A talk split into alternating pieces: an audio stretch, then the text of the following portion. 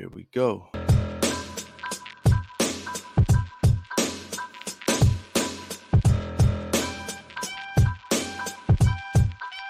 What's going on? What's going on?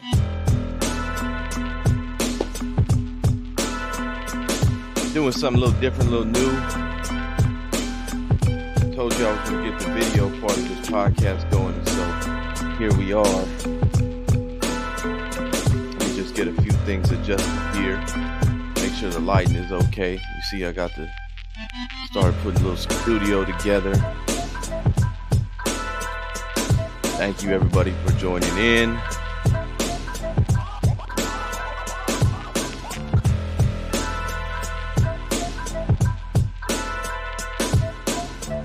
We are live. It's 6 Pacific time, 9 Eastern.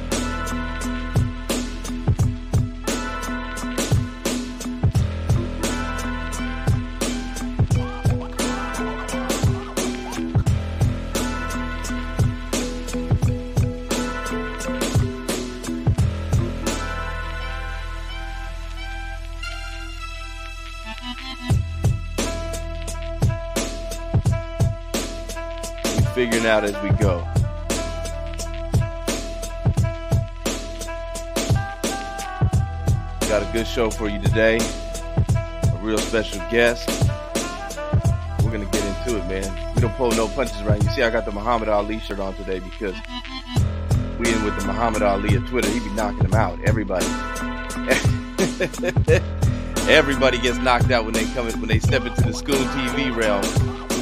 But we on the live, we live here, YouTube, Twitter live, live stream, the No Spoon Podcast. My name is Che. I'm your host. This is the No Spoon Podcast. Got comments? You can put your comments in if you're on YouTube listening or watching, should I say? I'm so used to the to the no no video, so I gotta be mindful of that now. I'm gonna put this, but if you if you used to the video to the audio, you're gonna be able to hear that because I'm gonna put this the audio version on all the uh all the platforms. I said I'm just getting it together here, working it out.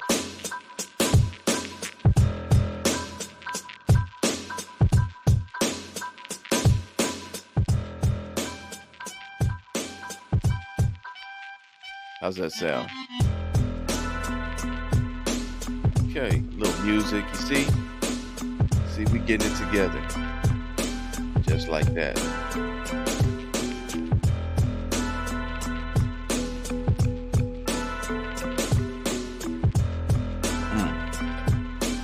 No Spoon Podcast Live. If you guys haven't subscribed to the channel, go ahead and do that right now. Subscribe because we're going to bring more content, more videos, more everything that you want to hear that they're not talking about on this mainstream media. You know where the propaganda's at. This this independent media. We don't have no masters around here, so we do what we want, and that means we're free to tell the truth. You already know.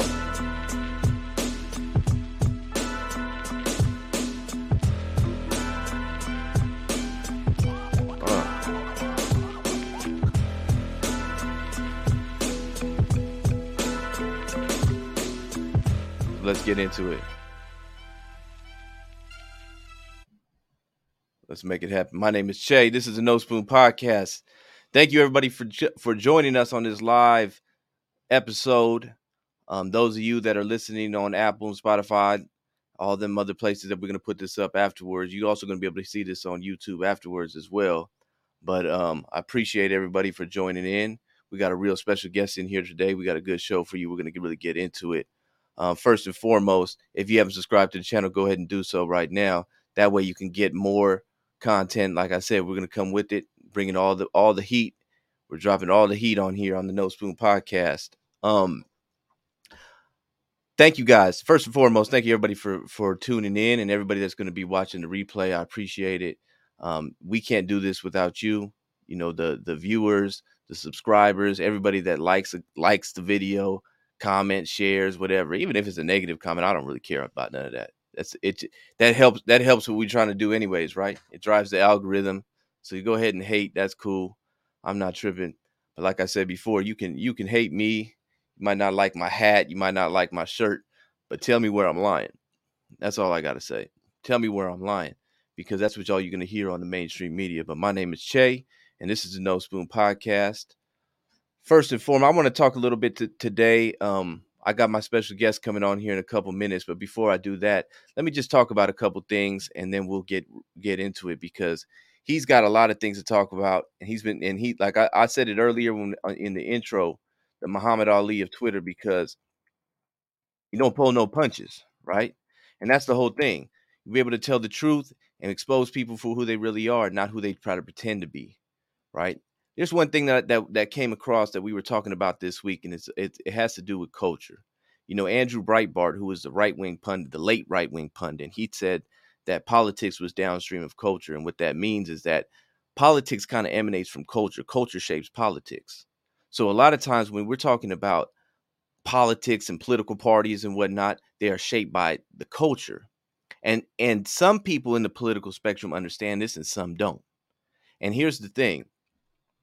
One thing you see right now that's going on in in in politics and in the world, people are culture is very influential, right? And there has never been a more influential force culturally than hip hop. That's my opinion. We can debate that, but if you look at it the way that it is, hip hop is so influential. And so politicians understand this. And so politicians gravitate to the areas that where hip hop is the most dominant. And so when we talk about like the inner cities and stuff like that, and you talk about um, people on the right, and it's interesting that Brand, Andrew Breitbart said that because he's a right wing pundit, but yet the people on the right don't listen to none of that. Right. So if if your conservative values or your conservative train of thought or that way of thinking with smaller government and independence, self sufficiency, and all that type of stuff that they claim to be wanting everybody to have, right? if that's not getting through, that's because they don't go to where the cultural epicenter is. And I say this all the time, and people don't get mad at me. And we had this this week. I had a uh, some some independent rapper who was upset at some of the things that I said. That I said the hood don't listen listen to you, and that's true. I'm, I, you can say what you want to say, but the influential people are the mainstream artists, the YGs, the Jay Z's, the Little Babies. And there's reason why, like a politician like Stacey Abrams, all she has to do is take a photo op with Lil Baby. And all the people who don't care about politics, they don't. They just care about what their favorite celebrity has to say or their favorite rapper has to say. And they say, well, I seen Lil Baby with Stacey Abrams, so that's what we vote.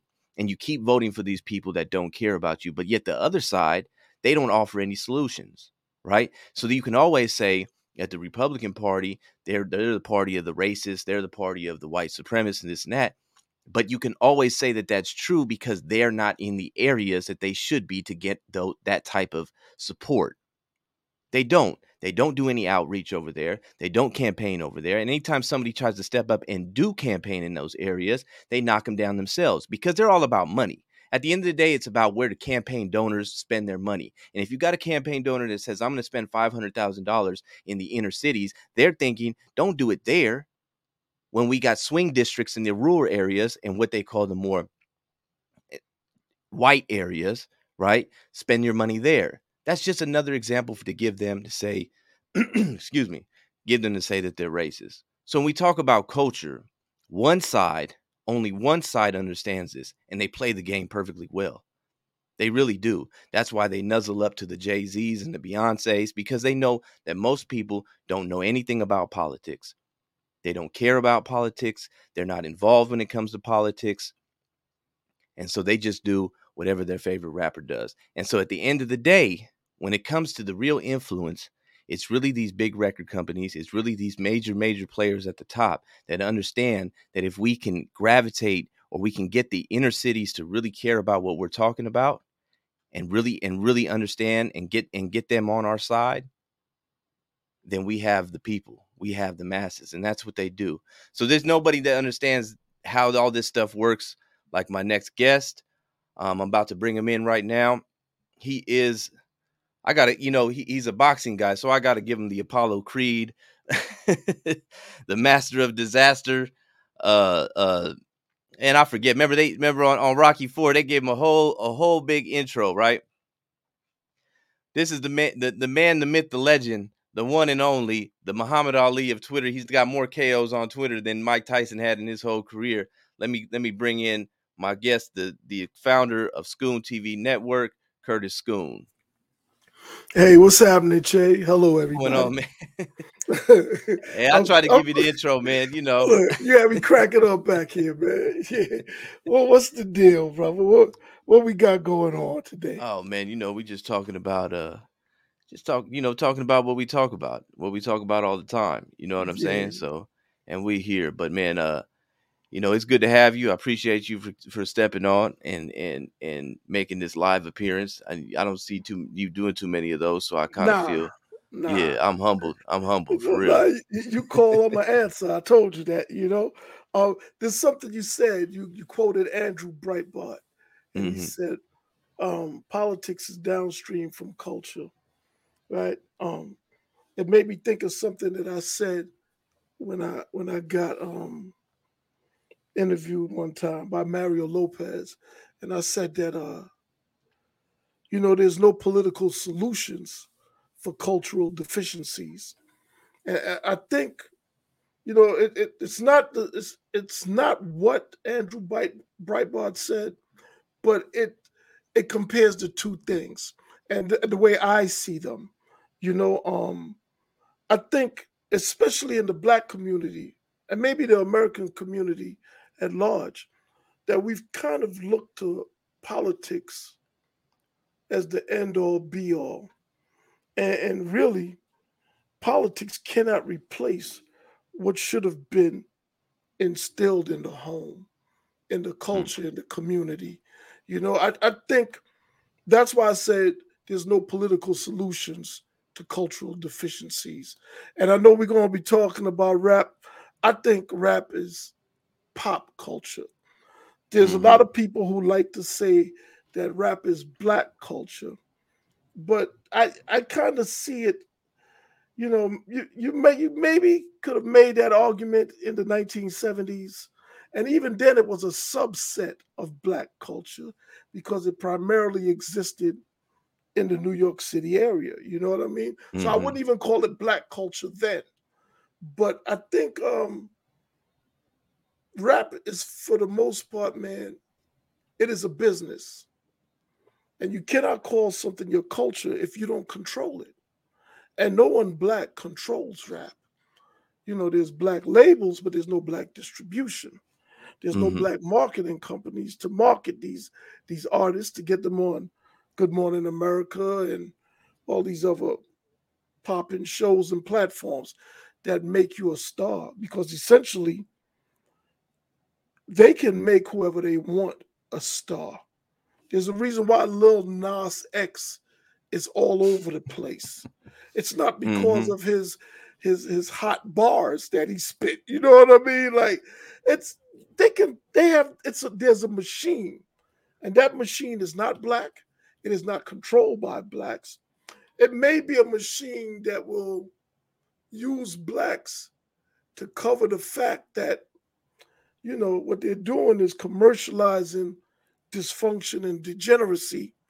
And we have ample black people in the business willing to say this is black culture to provide cover and get compensated for it.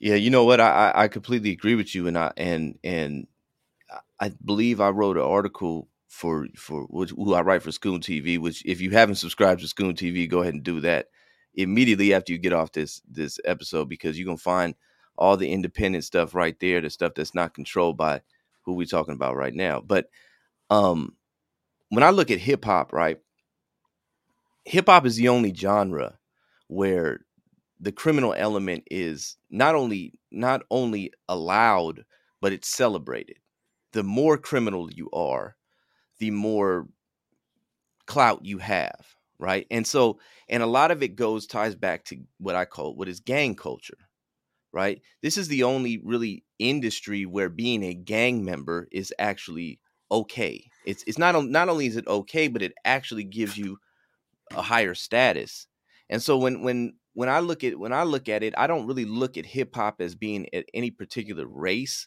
I look at it being more of it's a reflection of gang culture. And I think we said this uh, um I don't know if it was you, you and I was talking or I was talking to somebody, but I was saying, you know, the the the rappers, I mean the gang members want to be around the rappers for the opportunities that they provide. You're not going to get the opportunities that you know, if you have a rapper in your neighborhood like a Nipsey Hussle, right? Nipsey Hussle provided uh, women, uh, touring, cars, the things that these guys never had access to. But yet, a rapper, he needs the gang members for the validation because it makes it real. And that's what we always talk about. You hear in hip hop: Are you real? Are you real? Is he a real one? Is he really? Is he really about that life? That and so what it really reflects is gang culture and, and and a lot of people get it confused like you said it makes it a race thing but it's really not and when you look at gang culture and especially me being here from la if you look at like an area of South Central LA, you have a mixture mainly of black gangs and Hispanic gangs. They all have the same type of mentality. And even now, to the point where the culture has been changed, the Hispanic gangs are now acting more and more. They're using the N word, they're sagging their pants, they're doing things that they all look the same.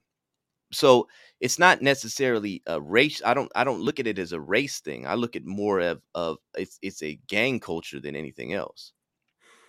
Yeah, well, you know, recently Busta Rhymes set off a firestorm. Oh yeah, because he said, he said, you know, um, blacks and Puerto Ricans created rap, and of course, um, Tariq Nasheed, who I believe is from L.A. Yeah, um, I believe um, so. Yeah, he and his his people took issue with that. You know, rap has been around again. We got to go back to the '70s, right? And I understand what Busta was saying because what he was given is a New York perspective of something that started in New York. You know, in the Bronx, and believe it or not, in New York, there's debate about whether rap started in the Bronx or in Brooklyn. Like people just find all kinds of oh, reasons oh, yeah, to, to bicker with, with, each other. You know, uh, uh, my boy John Little from Whodini, he swears Grandmaster Flowers in Brooklyn was there before Grandmaster Flash. I don't know, man. All I know is New York yeah. is a melting pot, and, and most people don't even realize uh, that Grandmaster Flash, Afrika Bam- Bambaataa, and Kool Herc, who are like three of the originators, they're all West Indian.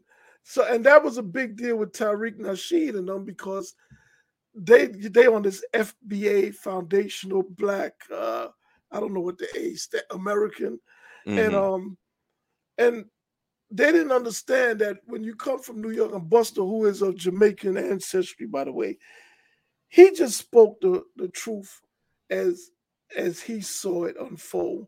And the Bronx is where all the Puerto Ricans were in the 70s. So you can't tell me they didn't have some kind of contributive influence. But when it comes to art, right? How do you create art? Like who created graffiti? Who yeah. created drums?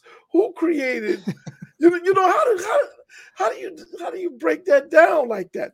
You know, it's like I try to I try to educate people because of at my age, I was I was very you know I was about I was born in '64, mm-hmm. so I was a, a preteen when rap started.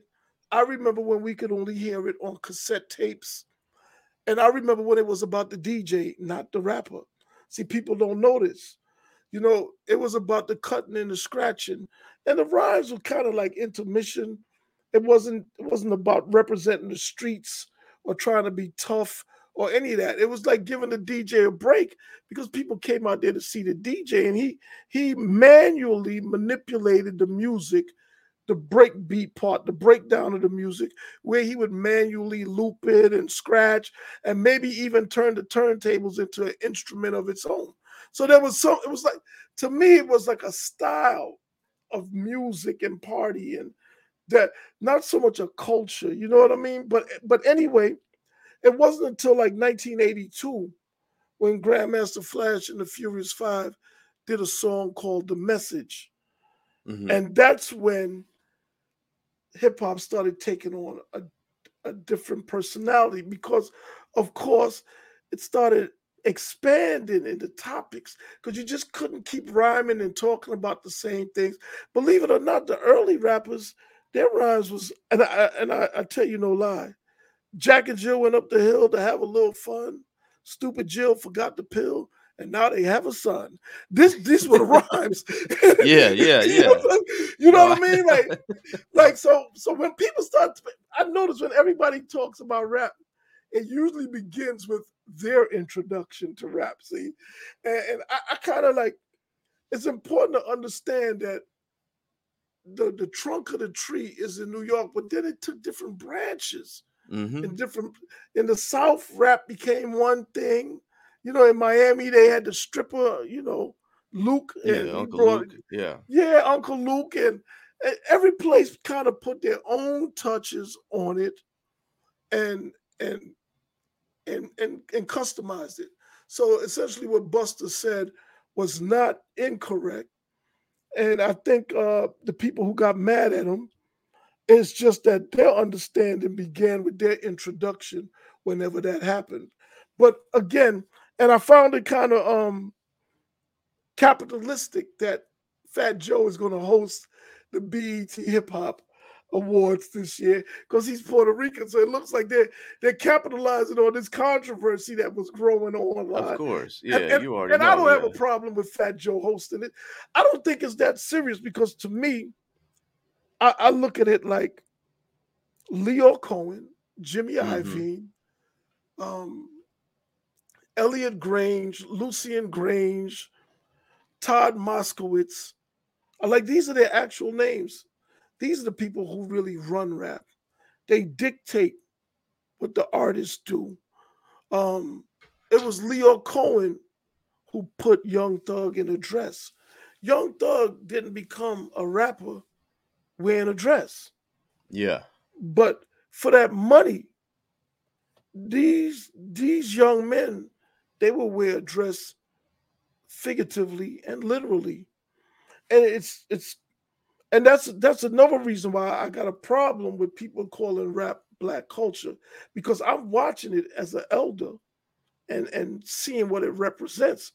It it, it promotes uh it promotes a culture, if you will, of man get paid by any means necessary. Man. And when and when I was coming up, we were taught that all money ain't good money. But that's nobody says that anymore. It's yeah, like you know what I mean? You look at It- it's just money. That's it. That's all they it's look just at it. money, and nobody cares. So if you want to do what you want to do to get money, by all means, man. If you can live with yourself, but don't put that on me. Because when Yeah. you say it's black culture, then then you you're attributing that to me as well, and that is not my culture. If y'all want to go out there and put put on knee pads and skirts and twerk and do whatever the hell y'all gonna do for money. I- Look, man, if that's how your mama raised you, man, so be it.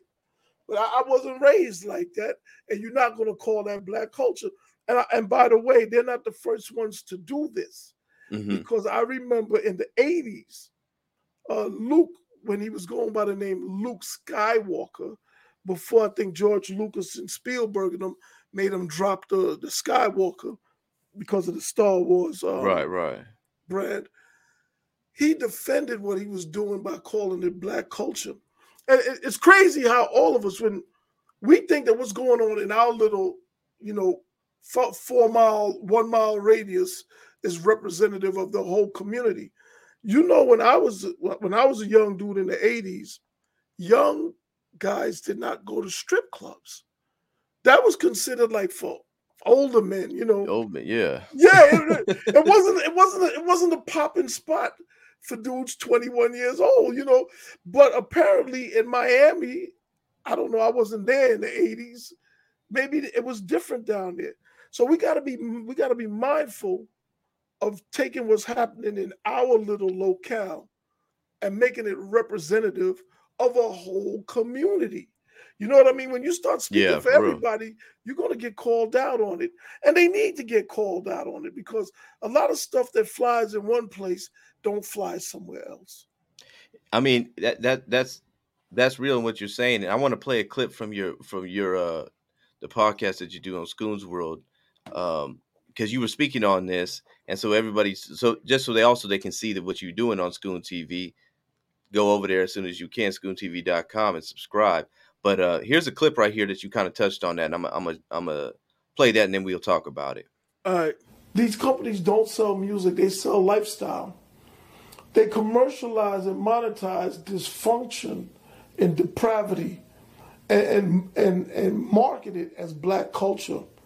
These people, like Young Thug and all the other ones, what they're doing, and I'm not making excuses for them. Fuck them but what they're doing is proving their authenticity so they can sell their music because the music it isn't effective unless people think this is what you're really doing. So when you look at it, the Cohens of the world, they are sponsoring and promoting criminality. This is how they make their money. See, none of them can afford to show up in Atlanta to defend the indefensible. It wouldn't look right because then it would open people's eyes. People are thinking that you know all of these people are independent and bullshit. There's a and here and we're, and we're talking about these labels and how these yeah. labels they put they put they're the ones that put this stuff out here and like you said they try to and they're the ones that are labeling it a certain culture when when when luke you know luke says that it's black culture to me I, what I hear him saying is he's hiding behind that because then yes, if you if you they if, all do because if you criticize it, then you're racist. Yeah, because you know, if and, you don't and, let him do it and sell his records off of it, then you're a racist. And, and they provide cover to these people like Lyor Cohen and, and Elliot Grainge and them because of their eagerness, you know. And I, I don't have an issue with Luke. I'm not I'm not here to start whatever, whatever, but I just wanted to show that you know, it's not just the young boys and it's not something mm-hmm. recent. It is a it's a it's a time tested tactic that yo, if, if you want to hide some nonsense, you just call it black culture and it makes it where nobody can can can, can you know criticize it. But it's not black culture though. These people uh, they're opportunists, uh, capitalists, whatever you want to call them, and um, they're making their money and it's not benefiting anyone but themselves. And, and the tragedy in all of this is that Lyor Cohen, who runs YouTube mm-hmm. and made a fortune at Def Jam, damn near took Russell's company from him through some financing arrangements that I'm not even going to get into. But he doesn't need security when he travels. Jimmy Iovine don't need security. And Jimmy Iovine don't need to check in with nobody in Los Angeles or anywhere he goes. They got all the money. And nobody shames them, exposes them where they get where they get the money from.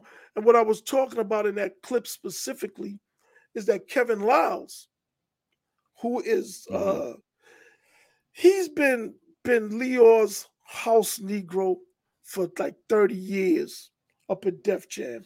You know, he came out of Baltimore. He was a member of a, a crew called Teddy and the Basement Boys. But his most notable accomplishment is he wrote that hit record, Girl, You Know It's True, for Milli Vanilli. Mm-hmm. And I'm sure he made a lot of money off of that song, off of the, those lyrics and everything. But so he was working up at Def Jam. I met him up there because I'm from Hollis. That's where right. Russell Simmons is from. That's where I Run DMC and all of us from Hollis used to go up there. I like I would imagine a lot of people in Compton would go up to Death Row Records all the time. Yeah, yeah. yeah. You know, I, it's pretty much like the same scenario. So anyway, I met Liles, and um, Lyor Lyor took him under the wing because one thing about white white execs or white people who make their money in black spaces is that they always need a black cover a wingman. You understand what I'm saying? So mm-hmm. Lee Kevin was that guy for Lyor. And I don't have a problem with that. But now that they signed Young Thug to this 300 Entertainment, which by the way is the 360 deal, and the 360 deal it, it gives the the record companies access to all of your earnings, whether you're acting, whether you're touring, endorsement deals. Right, yeah. It didn't used to be like that. And, and, and, and oddly enough, people don't even understand that that concept actually existed in the WWE with Vince McMahon. He was getting money from uh, The Rock in his acting roles and all of that. So they they took the blueprint from wrestling, which they might as well because there ain't a much, there ain't a whole lot of difference between rap and um and the WWE, other than they don't care to make the stunts fake. The stunts can be real, and if they die, they die. You know what I mean? For real, no, exactly. Yeah, they make more money, and they make more money. You know what I mean? So, so, but but they sent Kevin Liles down to Atlanta to try to um fight against the the prosecutor using the lyrics in the songs against them.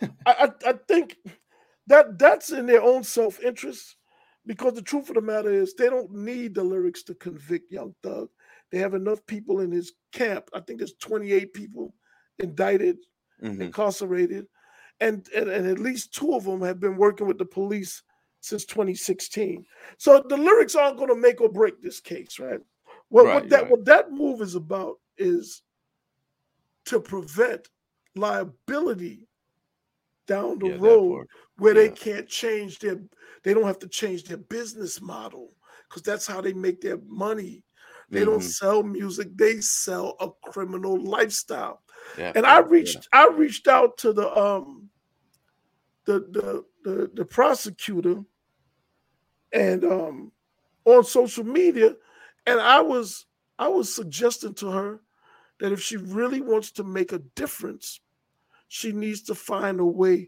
to at least charge the, the executives of of um 300 Entertainment, who are Lyor Cohen, Roger Gold, Todd Moskowitz, and Kevin Liles. So you got these three Jewish guys and the black guy, and he's supposedly the CEO.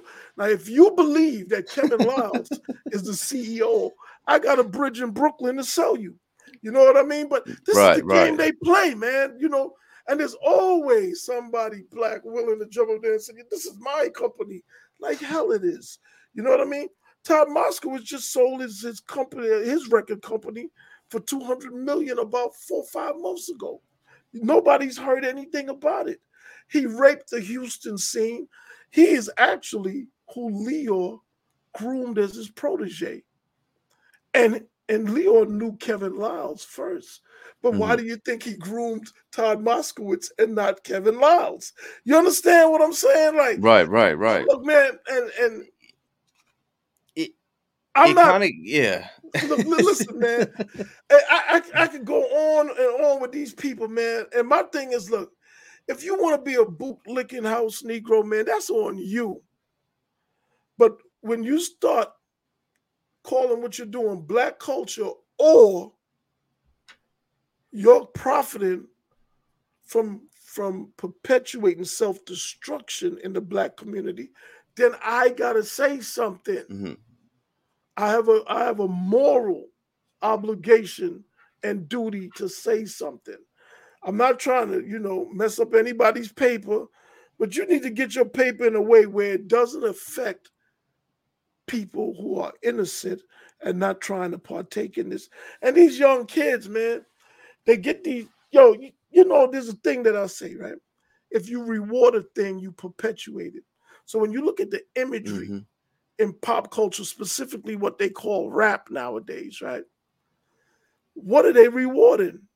You're gonna have your dreads, you're gonna have your face tats, mm-hmm. you're gonna have, they're showing people who may have very limited options in life. That if you want to make it out of the gutter, this is how you do it. And you put on this, this dress if we tell you to, and so on and so forth. You know, and um, and I believe these things are some sort of signal. Mm-hmm. They wanted him to put on the dress for a reason because it's sending a signal to certain people. You know, it's almost like a metaphor, like when Dave Chappelle said the reason why he walked away from Comedy Central because they wanted him to wear a dress. A lot right. of people took that literally, like they wanted him to wear a dress. Dave Chappelle damn near wore a dress in Robin Hood Men in Tights. So actually wearing a dress was not what he was talking about. He mm-hmm. was talking about something else. You know what I mean? And I think they try to get these people to signal. And again, whatever, man. I'm not I'm not the morals police and anything, but whatever you want to do, that's your thing. But if you're trying to say that that is my thing, I'm gonna I'm gonna let it be known. No, that's your thing, dude.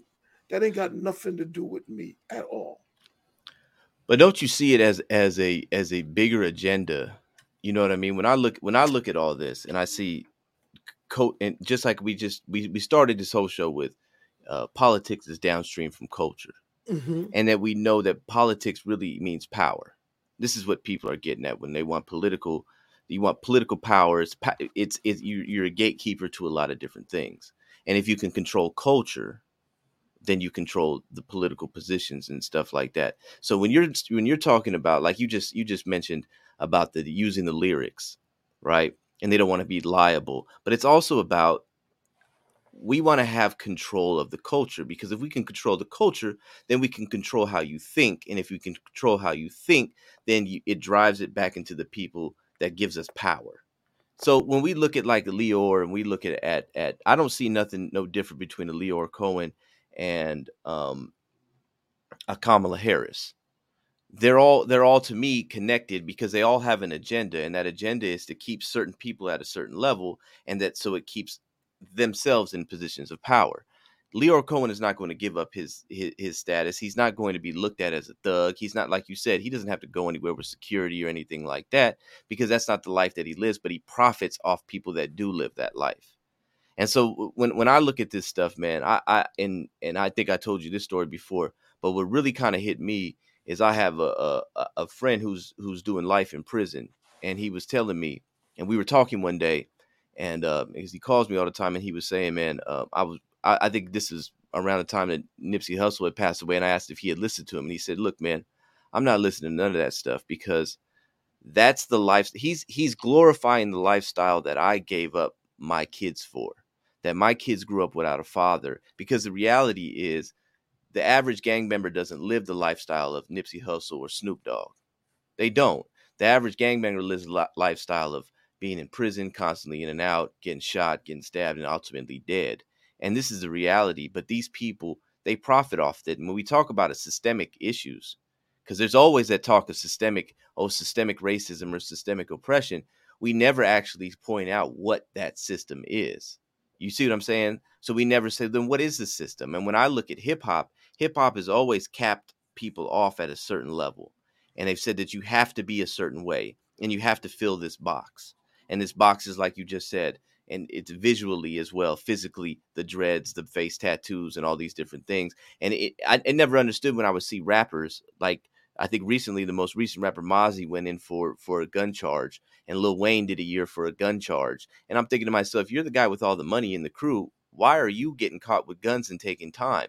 But to me, it just seems like another sort of a rite of passage in the hip hop industry that jail is okay. Jail is not only okay, but it's also a it's it's a status symbol. It's a you requisite as well for their right, for right. their for their authenticity. L- listen, so I, I, like I like how I like how we going here because I'm adding certain things that I think people need to know that complements what you're talking about. So this this mm-hmm. is good, right? So check it again. I, am a bit of a, a historian when it comes to hip hop, mm-hmm. not because I studied it, but because I lived through it. Like um, in, in the 1980s, right around 1985 the murder rate in New York City started climbing. Each following year, it increased. It started at around 16, 1700 murders in 85. And by like 91 or 92, it was 2,248 murders. So once it hit the 2000 mark, around 89, 88, we're talking about five or six murders every single day for an entire year in one city. But hmm. do you know what the rappers weren't talking about then? When New York was its most violent, even more violent than the 20s in Prohibition. They weren't talking about killing. They weren't talking about selling drugs. They weren't talking about any of these things. You know, that the 80s is when we had the fat boys who were like the, right. uh, the, the, three stooges and, and, and like you look and, and, and see you see the paradox here right Mm-hmm. When when the streets were the most violent, the rappers were the most docile. Yeah, exactly. They they did because this this story about rap uh representing the streets, you know, I'm of an age that um when I was in my 20s in the 80s, man, uh we didn't want to be rappers. We they wanted to be us, you know what I mean? And, and Mm-hmm. it's they, they they took the swag with the jewelry and all of that from us. And now it's it's almost like a 180. It's almost like you can't even have any kind of street affiliation if there's no kind of uh entertainment industry ties there. And the reason why is because I mean, and it's not a boast, but I think in the 80s, the dudes in the street were making more money than the rappers. But Oh, nowadays, yeah, that's yeah. but Mhm. nowadays that's no longer true. So you know, the man with the bag, you know what I mean? Like, Mhm. yo, he he's the one. So and that's why you got all these so-called street guys who like to hang around rappers and demonstrate their usefulness and value. And and they're basically auditioning for money. You know what I mean? And again, if that's what you want to do, man, I'm not knocking people for not for for not doing what I I did. Maybe they don't have the same skill set as me, the Mhm. same the same networks. You know what I mean? But let's call it what it is, though.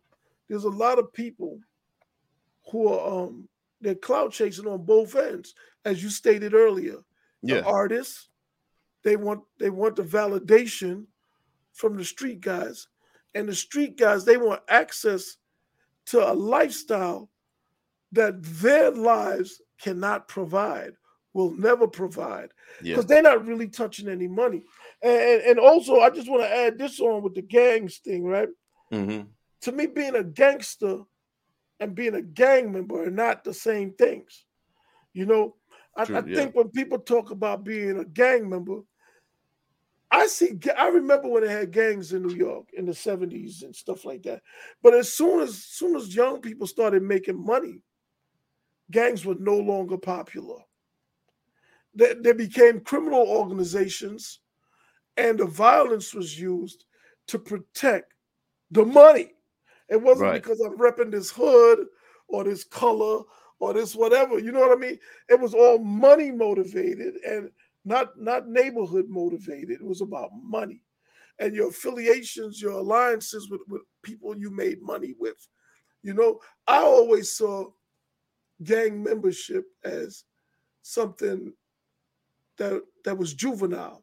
Because you know, as we young boys and we coming into manhood through gangs and you know fights and gang fights and all that, we demonstrate our camaraderie, our loyalty, our bravery, our honor, all of these things. But by the time you're 35, man, you don't have to do that shit no more. So Yeah, for real. why are you still in, why are you in For a real. gang? You know what I mean? Like it's usually the best of the best from the gang get recruited to be in the gangster organizations. That's how it used to be. But now I see guys that's like 50 years old, they still in, in street gangs. And it's a it's a bit perplexing to me because I always looked at that like it, it was the realm of the of the kids. So a lot of these dudes, and Nas had a song where he talked about people being in their second childhood. You yeah, know, yeah. or, Mhm. or, or Jay Z had a song called Forever Young. You know, um, to me, what hip hop has done is it has extended adolescence.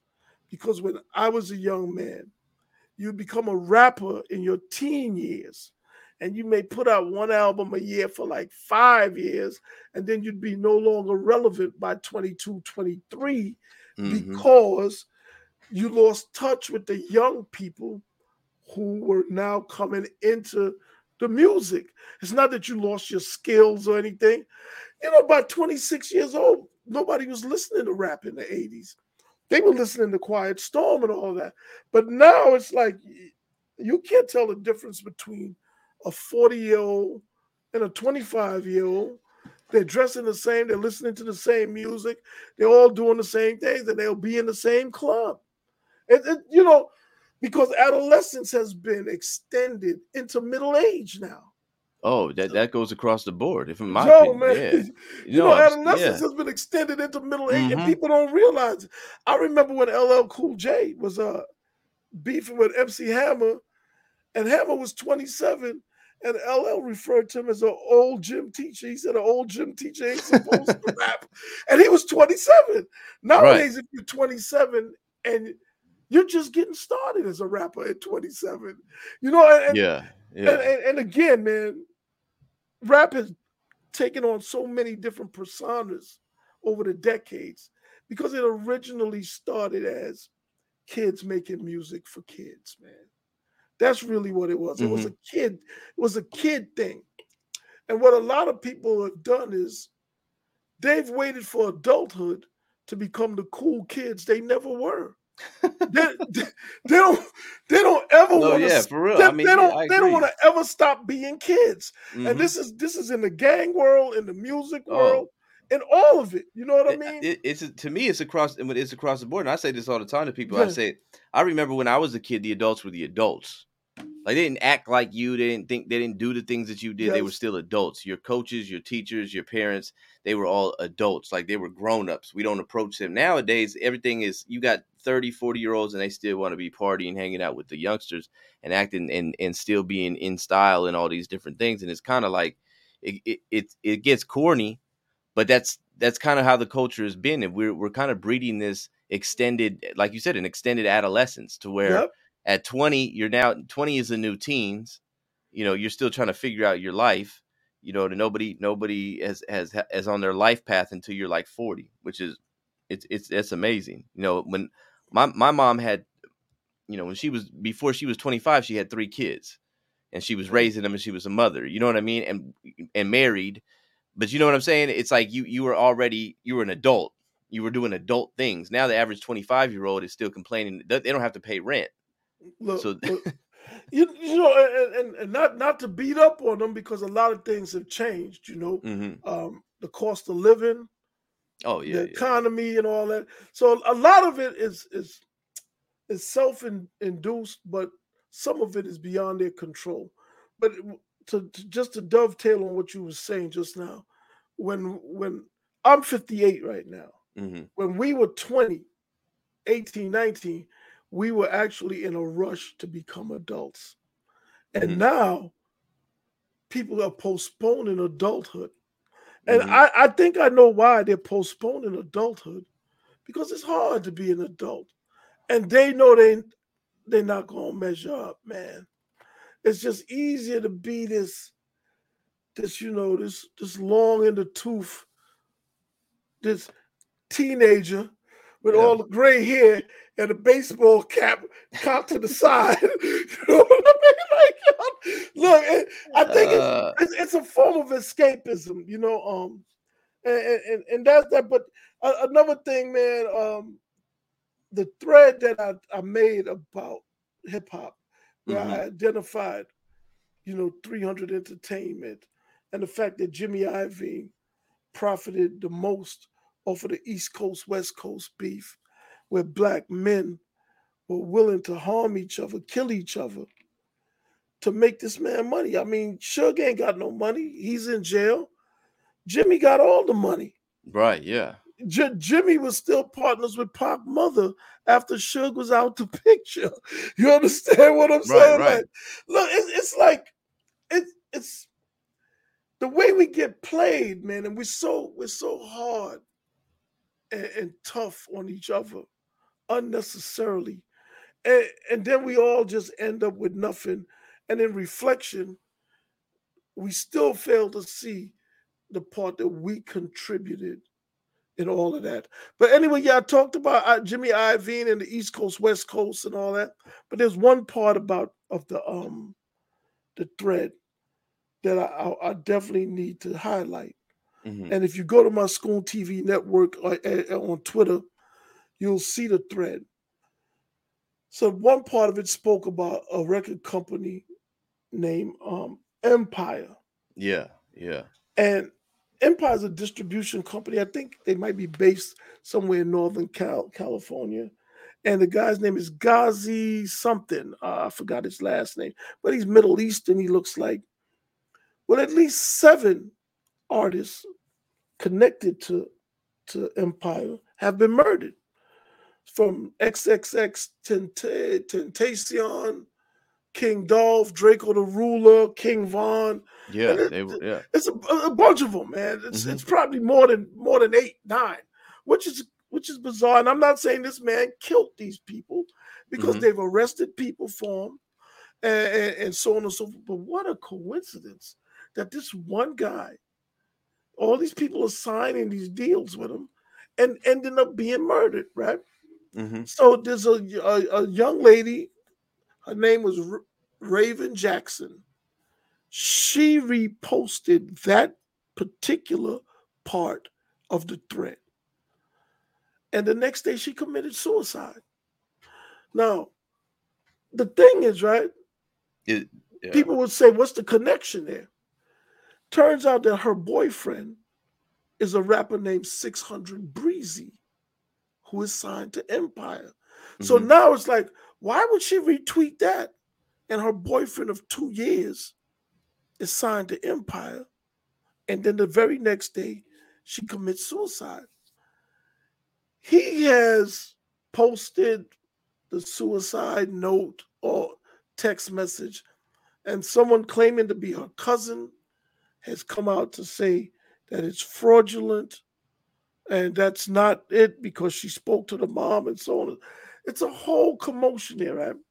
And what I want to say to people is this: a lot of the, a lot of the new, the new crop of people, the the millennials and so on and so forth. I'm not a Bible thumper. I cuss like a motherfucker and all that. And if you pull up on me, I might still crack your head, right? but but I absolutely believe in a higher power. And I think that higher power has been responsible for me being able to navigate some of the challenges I've navigated in life. Why is that important? Because I think a lot of the younger people, the fact that they don't believe in anything, it opens them up spiritually to be subjected to certain things. There's, there's things that's going on in the world that you it just can't be seen but it doesn't mean it doesn't it's not real mm-hmm. it's no coincidence that all of these people were murdered on that label. I believe that the young lady, when she read my post, it resonated with her because she's been with 600 Breezy for two years. Mm-hmm. And it must have, based on things she's seen or whatever, or something triggered her. And it wasn't what I wrote because what I wrote is it's common. It's you know, it's there, but it was what she knew. Mm-hmm. It was what she knew. That's my thought about it. Your boyfriend is signed to Empire. You retweet a tweet that's that's implicating Empire in dark dealings. If you look at the owner of Empire, he looks like he has no soul in his eyes, man. Um, and I'm not trying to be spooky or anything. I, right. I understand certain things, mm-hmm. and so I'm only going to go so far. And and I just I just wanted to share that with people.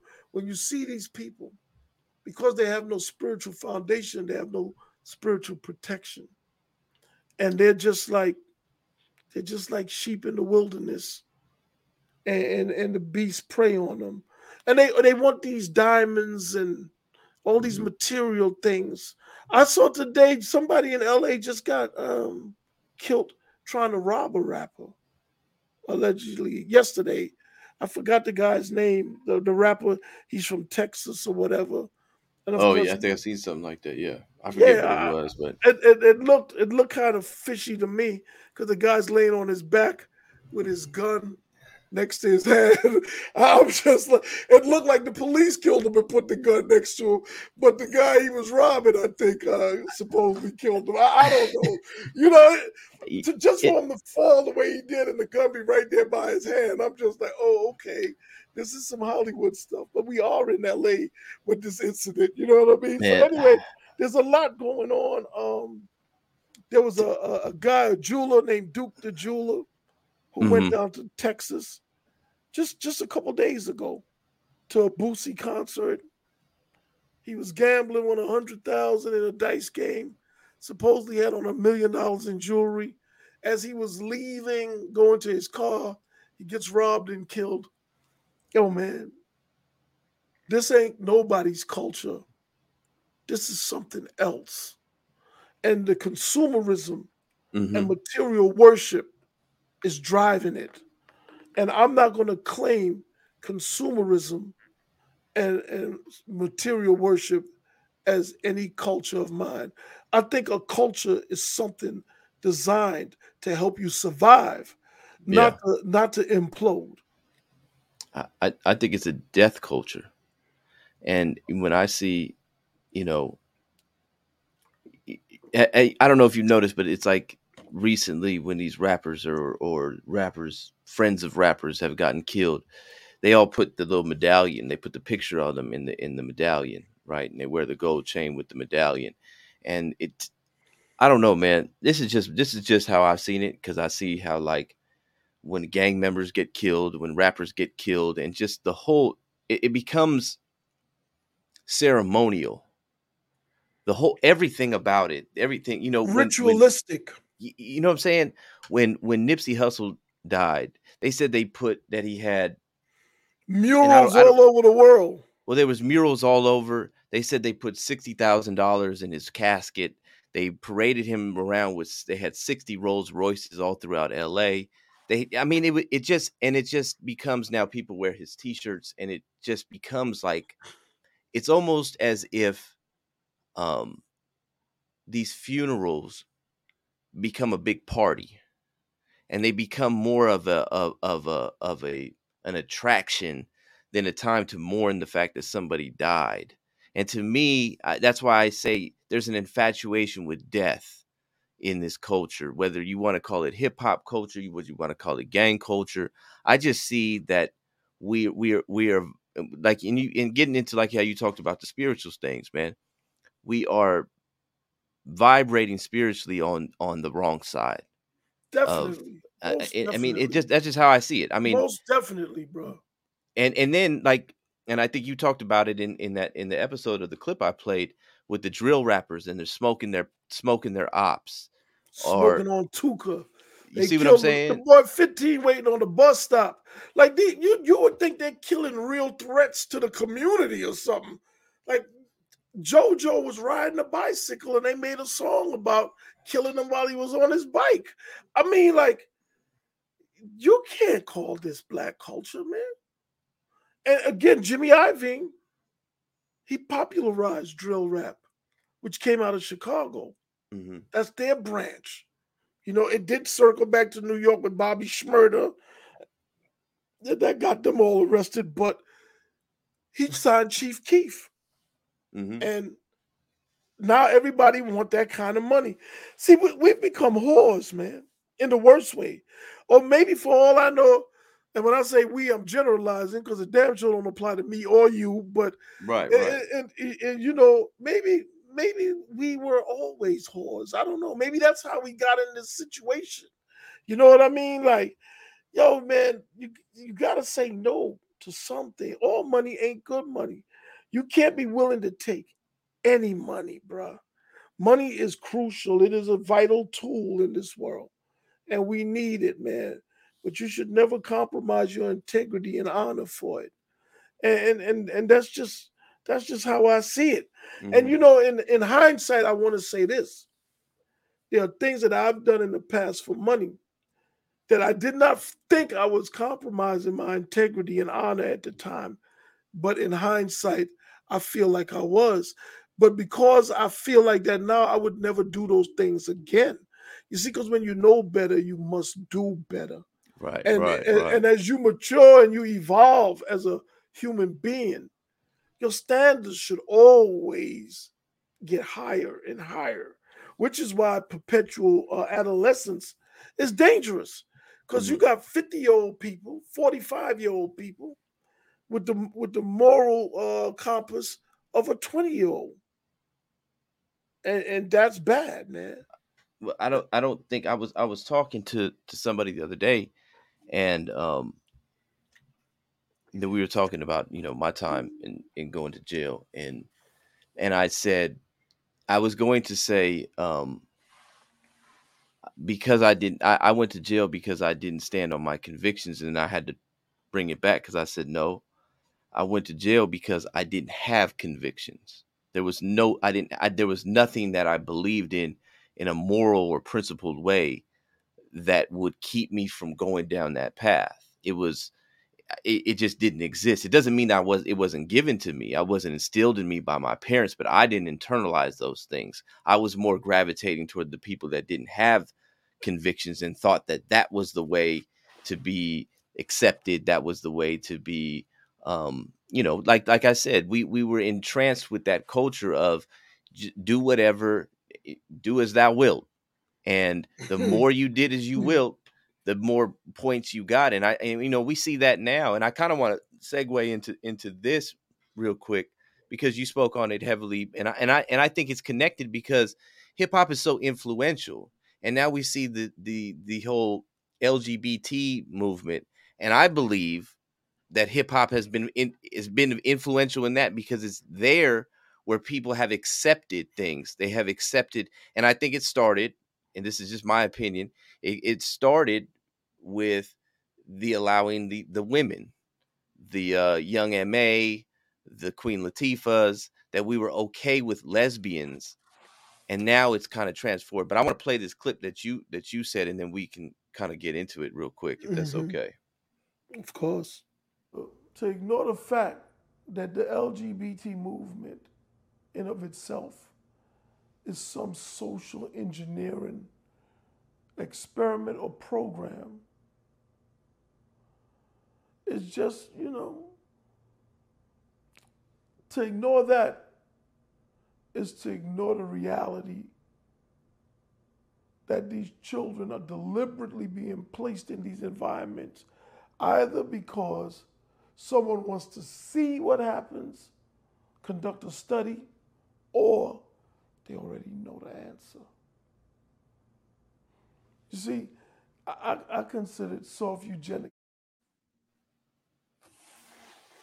That I mean eugenics. That's a, that's that's a, that's an interesting word to use, but especially with there's so much talk nowadays about grooming, and then we're talking about hip hop, and I just see, and there's always that that you know that rumor that goes around in hip hop circles that there's a gay mafia involved with the hip hop community, and we talked about wearing dresses and Lil Nas X and Young Thug and all that stuff. I don't I don't see these things as being not connected. I, I, I think that they're part or one in the same. I don't think you could talk about one without the other. That's in my opinion. Um, hip hip hop is part of the entertainment business, mm-hmm. and you know there are people who like to say the entertainment business is run by Jews, right? Mm-hmm. I I will say that you cannot be homophobic and be in the entertainment business. That's what I would say. What happened to Terry Crews is not uncommon. When Adam Venit grabbed Terry Crews' crotch as he was standing next to his wife, I want to believe that wasn't the first time Adam Venit did that. Mm-hmm. I think the only problem Terry Crews had was that his wife was standing right there. you know I mean? Yeah, yeah, exactly. You know what I mean? And it's just sad, man. Look, man, get your CDL, man. Maintain your dignity. You ain't got to put up with all of this because you don't want to work and you just want to be in the bright lights like a diva and subject yourself to all these sort of things. You know, um, there's some well-known stories about about Diddy and how he got his deal with Arista and Clive Davis and so on and so forth. And again, man, these guys, they and Clive Davis is a, is he's open homosexual, right? Yes, he is. He, yeah, and, and, he's Jewish. You know what I mm-hmm. mean? But you know, there's a, there's a lot of overlap going on there. But we're not gonna get into that. You know what I mean? But you know, look, but you can. see. I mean, you could. People can read between the lines. Yeah, you know. So so it's like, man,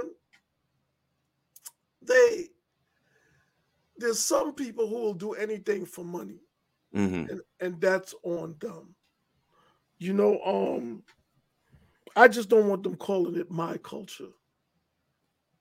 That's their personal preference, their personal desperation, or whatever. As far as the eugenics part of it, I believe that homosexuality, now I believe, I know for a fact that it is a non reproductive lifestyle. That's I, and that's just facts. That's, that's just, just facts. Now, right. people like Marc Lamont Hill, I mean, they will say that that men can have can get pregnant. I don't know. Maybe he's tried. Maybe he's had some success. I, I, I, I don't know. You know, and then you he's have peed people, on a few sticks. but then you got Cori Bush. She's a mom. She's a woman out of St. Louis. She she's in Congress, or at least she was. I haven't heard her name. She hasn't put a foot in her mouth lately, so she she she might still be there, but just not, you know, fumbling and bumbling as usual. But she mm-hmm. refers to mothers as birthing people. Like, yo, these are black people, man. You didn't grow up believing this nonsense.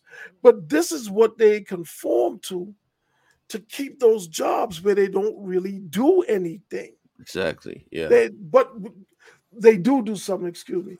They provide cover for degeneracy and depravity yeah, where it yeah. can be presented as black culture. When you saw the Democratic uh, convention in 2020, it opened with Billy Porter prancing around with some kind of chiffon outfit on. Now, this is for the president of the United States. I never even heard of Billy Porter until till 2020. I didn't even know what he did. I, I didn't know. know. if he was a singer, actor. I didn't know what he did. On, I just know he showed up on a red carpet with a dress. That's, that's it. yo man, and that's all you have to do to get a job. Look, yeah. look at look at uh Biden's White House. Um, oh, man. What, what was it? Her press secretary. I forgot her name. Her first day on the job, she sells, she tells us she's an immigrant and she's a lesbian. Okay, but but can you do the can you do the goddamn job? Because that's what's important. You know what I mean? Like she's married to a white woman. Uh, they all are though. You know, so whether it be Lori Lightfoot in, in Chicago, mm-hmm. uh, Stacey Abrams down there in Georgia, she got a, a white girlfriend too. I mean, look, man, people got to wonder, right? All of these, all of these black LGBTQ people are being placed in key positions. Right. Why? And why are they keeping it a secret, most of them. Because if they was to come out and, and live their truth, as people say, it would become evident that there is discrimination, but it's not against gays, it's against straight people. We don't have a shot at those positions. and the reason why is because the power structure that's above those black people is very much in alignment with that lifestyle. This is why the artists are wearing mm-hmm. dresses, and so they're not they're not like enjoying women and telling the black men to put on dresses. They want you to be like them.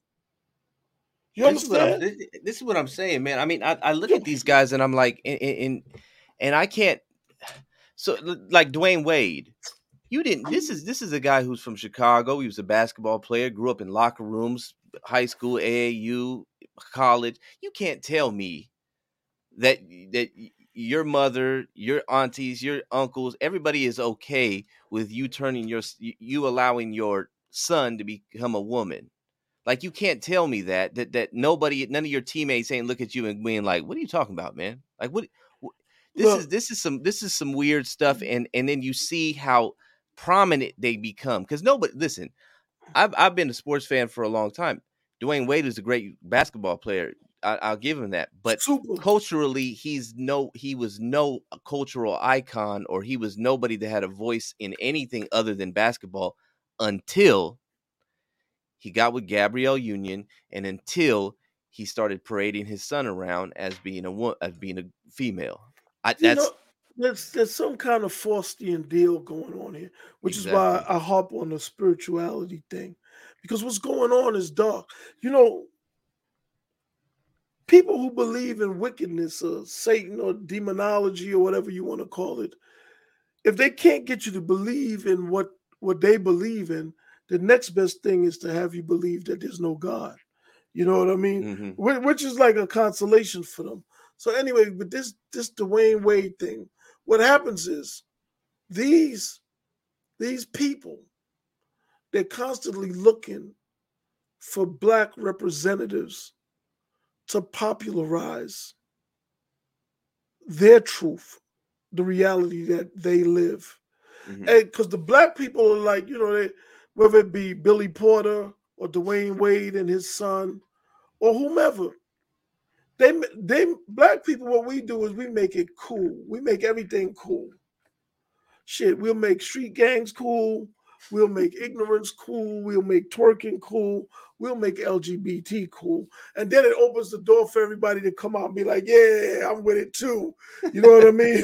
like, yeah, because, but also it goes back to when I say if you reward a thing, you perpetuate it. Right. So if you're hanging this over people's head and you're showing them this is the way to get paid, you know, what's understood need not be discussed.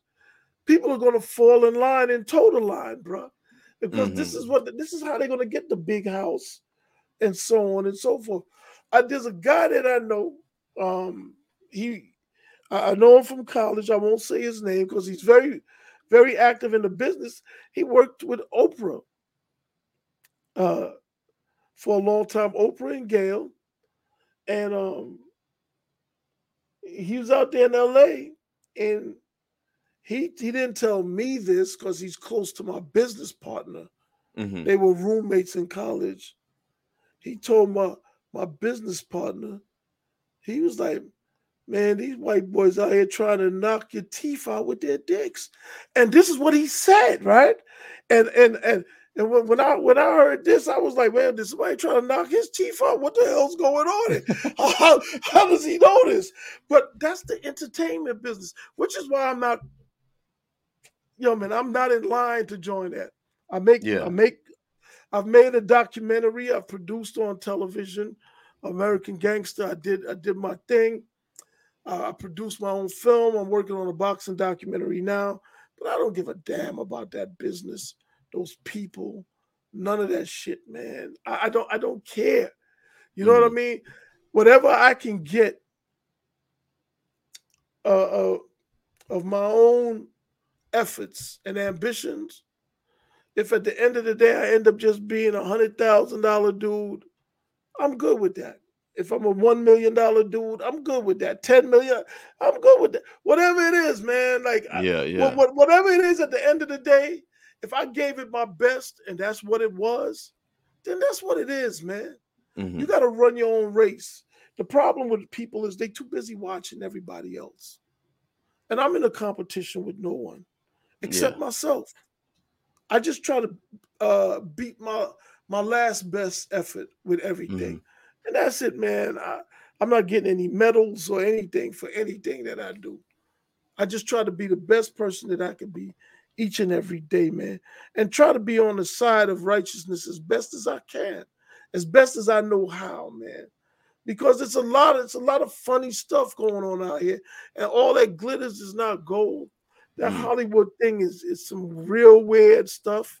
Um, and uh, I, I just wish, as a people, we weren't concentrated so heavily in fields like entertainment and that are um, dominated and controlled by some of the most perverse, deviant people Man.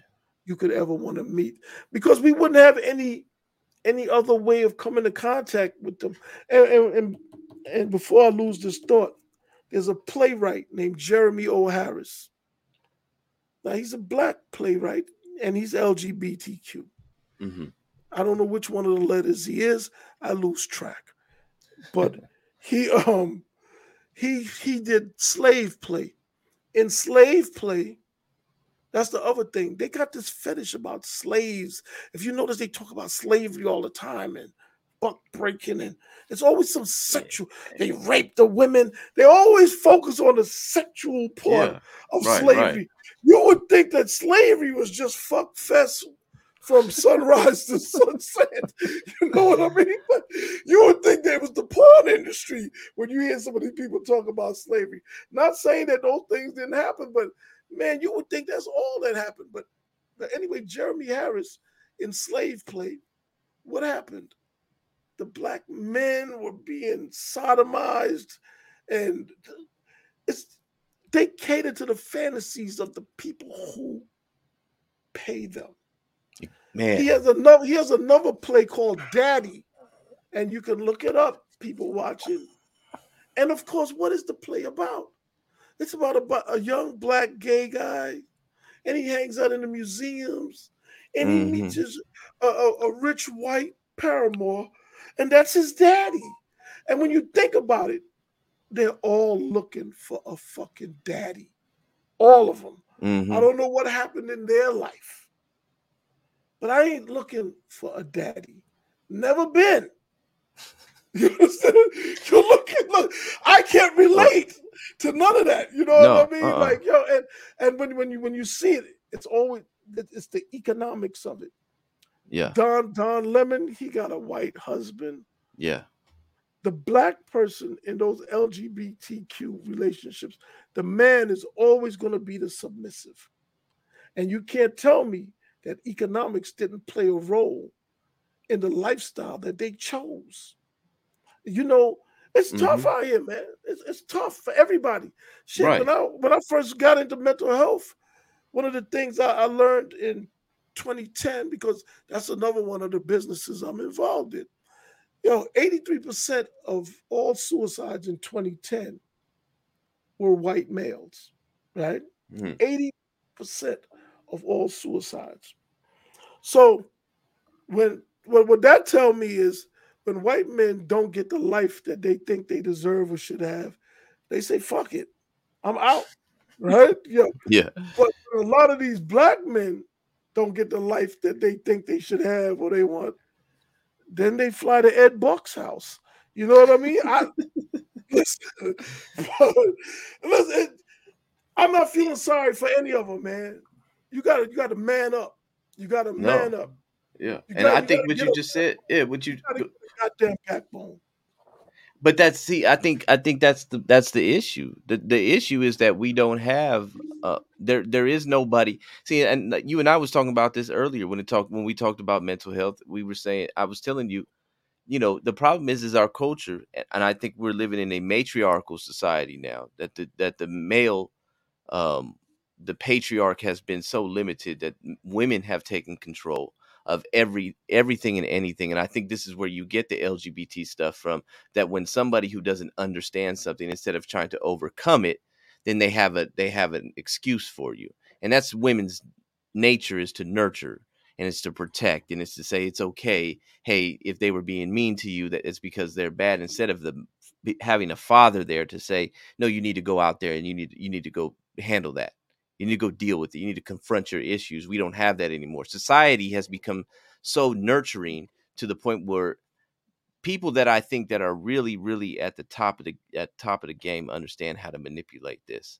and they're oh, using that against us. Because I don't definitely. believe that the the real players in the world believe in this stuff. I think that they, they don't. No, I think they they, they want us to believe in it, and that's the only thing that matters. Man, you're on point. You calling good money right there, bro.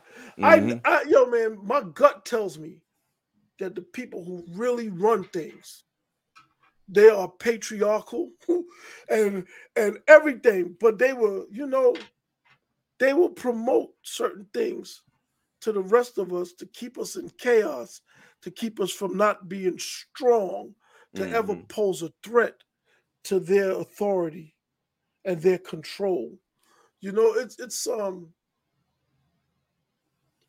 it's all about self-preservation, man. Yeah. And and if you buy into the lies and and you get caught up in it, it's just like you just you You just got caught out there. You know, man has no natural predator but man himself. Facts. Yeah. So we we are the top of the food chain, Mhm. and we prey on each other.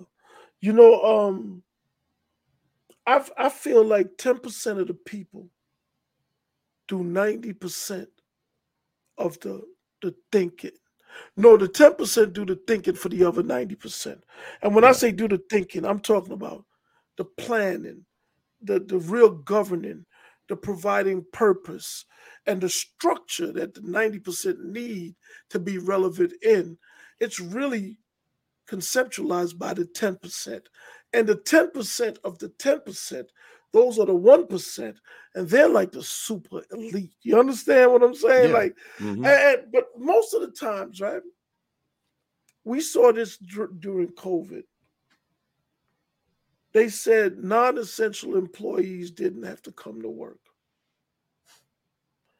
and I believe, just my conspiratorial mind with my tinfoil hat, I believe the lockdown was a test run for yeah, something else Yeah, I to do come. too. Yeah. You know, hmm uh, you didn't want to be a non-essential employee. That's all I know. You know, Mhm. and, and and what's what's going on is the population expansion and the technological advances are creating a great divide. In the in the last hundred and something years, manpower was important. But then came the industrial revolutionary uh, revolution, which kind of like minimized it. You know, you had assembly lines and so on and so forth. But as the population keeps growing and the techno and the technology keeps advancing, there's no need for manpower. And therein lies the need for various social engineering vehicles, Mhm. be it pop culture, i.e., rap, or whatever else they got going on, that entices and seduces everyone to partake in a non reproductive lifestyle. Mhm. It's, it's, they don't really, and when I say they, I'm talking about the powers that be. That's the they. Yeah. You know, they don't really need a bunch of people no more. And it's evident that there's efforts underway to curtail the population. And once you see the world through that lens, why would you trust anything that these people offer you? Exactly. I- That's Why that's would what I'm you trust saying. You can't. You cannot, because you're more or less uh, a, a burden. There's a quote from uh, Prince Philip, who is the husband of Queen Elizabeth. It came from the 1980s. He said that if he died, when he died, if he could come back as anything, he wanted to come back as a virus to kill people. I mean, Man. when people think of you like this, would you believe when they say they, they're offering you some some medical treatment to save your life? I wouldn't. No. I wouldn't trust a I wouldn't trust a glass of water from them. You know, and that that's just me. Mm-hmm. You know what I mean? But my I, my upbringing has had me kind of suspicious anyway. You know, so to me, you can't be trusted until you prove to me that you can be. You know, but that's, that's just yeah, but that's, that's the whole thing, man. I mean, that's that's was the whole thing, like you said about uh, about COVID and all that, all this stuff is that, you know, the same people, and this is what killed would kill me, the same people that would holler systemic racism or institutional issues are the same people who are telling you to obey the system because the system said we need to stay inside, we need to, you know, uh, lock, shut your business down, all these different things. And I kept saying to people, you keep telling me about a system. Who is this system? The system doesn't just there isn't just an uh, it's a tan there it's tangible. It has to be. It's not this is there are people doing it. They are they are individual people. And I think that it's more profitable to have an idea of systemic issues than to actually point out the system itself. and we saw that when and I don't want to say because I know we're on YouTube, but I but when we saw that you know what what they mandated afterwards that came from from and I would say well, I'm not going to take that because I believe and this would be my my retort I believe in systemic systemic racism. And they would say well that's not well then who is the system then? Because you keep telling me that there's a system in place to hold people back but yet you never name who that system is. It's not Joe Biden it's not Stacey Abrams. It's not Mark Zuckerberg. It's not Jeff Bezos. It's not Dr. Fauci. Who is it? The the World Economic Forum. Yeah, there you go. Is headed by Klaus Schwab. Mm-hmm. And for the people watching, I want you to look up Yuval, Y U V A L, Noah, N O A H, Harari, H A R I R I. He's a he's he's Israeli. Um, he's he's gay. He has a husband, I think. But the things that he talks about, transhumanism. Mm-hmm. This is the World Economic Forum. These are the type of people, and I don't even believe that they're calling the shots. I think they're the um, the agencies assigned to implement the changes or, or direct society in the world in the places that they go. But when you hear Yuval Harari talk about human beings as useless eaters and talking about all they're going to be good for is this virtual world, the metaverse. They created the metaverse for people who aren't going to be able to be relevant in the real world. Right. So you will have the metaverse. So you can own a restaurant in the metaverse. And and he said Japan was actually in front of the rest of the world because they have simulated sex and I, I don't know anything about this uh, virtual thing I barely know how to operate my cell phone.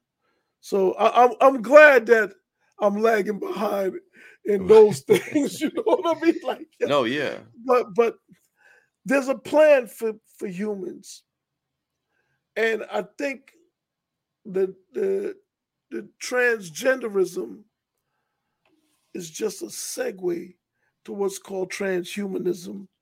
And you see Elon Musk talking about putting a chip mm-hmm. in your brain to make you yeah, smarter and all that. Yeah. They're slowly conditioning you to accept these things where you're going to be part part technology and part human.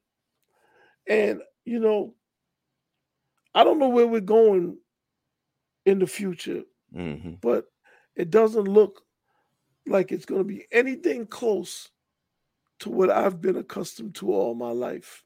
No, you know, it, it's it's kind of scary because when they start putting chips in your head, and some suspect there's already nano chips in some people's bodies. There's no telling how that could influence your thinking, mm-hmm. your behavior, your you know your reproductive uh, capabilities, and, and what have you, man.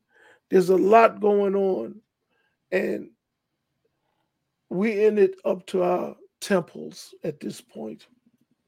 Yeah, I think when they, they I mean, they already they know us because we gave them all our information through these social media. We we uh the, the data collecting was for a reason. Yes, and I it's and I think that um you know it, it, to me it, it's going to take one right so when one starts saying i'm going to be able to put a chip in me and it's going to give me um, I can download an encyclopedia. Now that gives me an advantage, and the next person has to. Well, then I have to do that in order me, for me to compete, and that's only going to be allowable towards the people that have the means to be able to do that. And so we're going to see.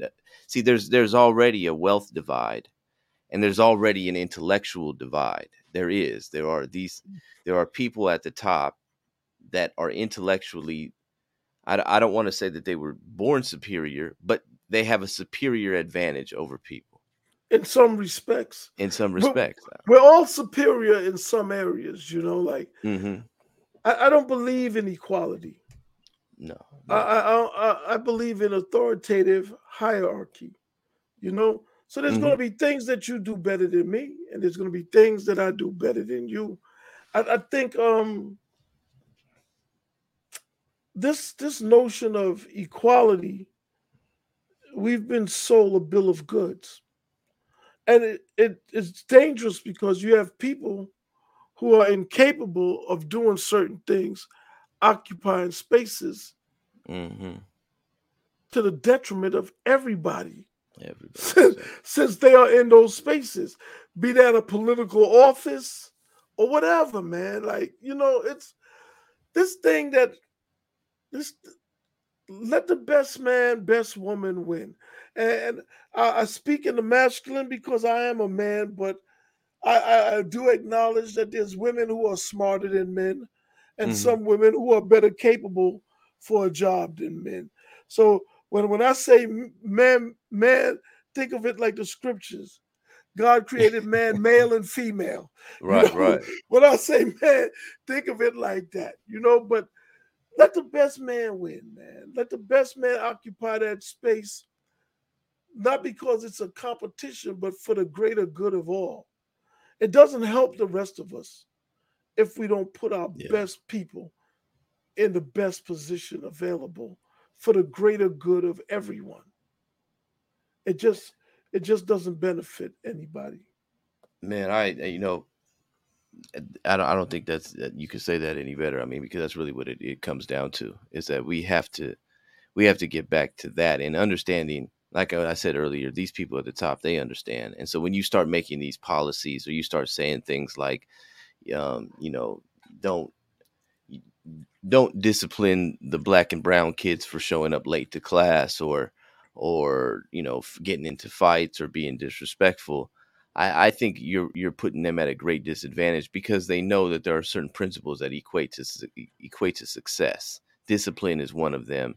Um, you know, being being able to conduct yourself in an appropriate manner is one of them, and they save it for themselves. Well, at the same time, they feed you that you don't have to be disciplined. You don't have you you don't have to be ambitious. You don't have to be driven because you know you have suffered some type of inequality therefore you can lay back and relax and that's been the whole you know you know that's that's the agenda you know when we talk about systemic things i think that that's that's what we're talking about is this notion that certain people because they've been quote unquote oppressed that they don't have to work hard they don't have to exhibit these principles that equate to success and then the other people come and they taste the success for them I, think it was Plato who said, "We we cultivate the things we celebrate." So mm. we, we got to look at what we what we're celebrating, because that's what we're going to cultivate. It's the same thing as me saying reward a thing you perpetuated. You understand what I'm saying? Like same thing, yeah. Yeah, it's the same thing, man. Like we got to be careful of what we celebrate. Mm-hmm. We really, where, where's it taking us? And if we make if we make money the end all be all, where does that leave us? Does nothing matter but how much money you have? Like uh I mean that that's that that's a slippery slope right there, you know. Do you do you want your sons and daughters to grow up to be on OnlyFans? Right now, there's somebody watching that's on OnlyFans, and they're like, "What's wrong with OnlyFans?" You know what I mean? Listen, I mean, if, if, you like it, I love it. You know what I mean? But I don't yeah, want my son or daughter to have to be on OnlyFans doing anything because I want them to be able to do something else to become successful and and and stable. You know, I just I've you know I've been around long enough that I I shouldn't I shouldn't be this way but I, I don't like to see black people relying so heavily on their entertainment value. I, I'm to the point, man. Like I, I get kind of upset when I see the kids beating on the little white buckets out in the street with the hat up with the bucket out for money and all that. I be like, come on, man. Like every city I go to, everywhere I go, man, because I, I, I want to feel like there's more to us than that. That we didn't just come into this world to entertain people. You know what I mean? Mm-hmm. And and man, it's hard convincing myself that that's not the case. Because I'm telling you, wherever I go, man, Times Square, anywhere, there's always some young people dancing and beating on buckets and I don't TikTok. know, right? Yeah. Doing whatever, man. Yeah, it's just I, we we got brains. We got a brain, man. We could use it.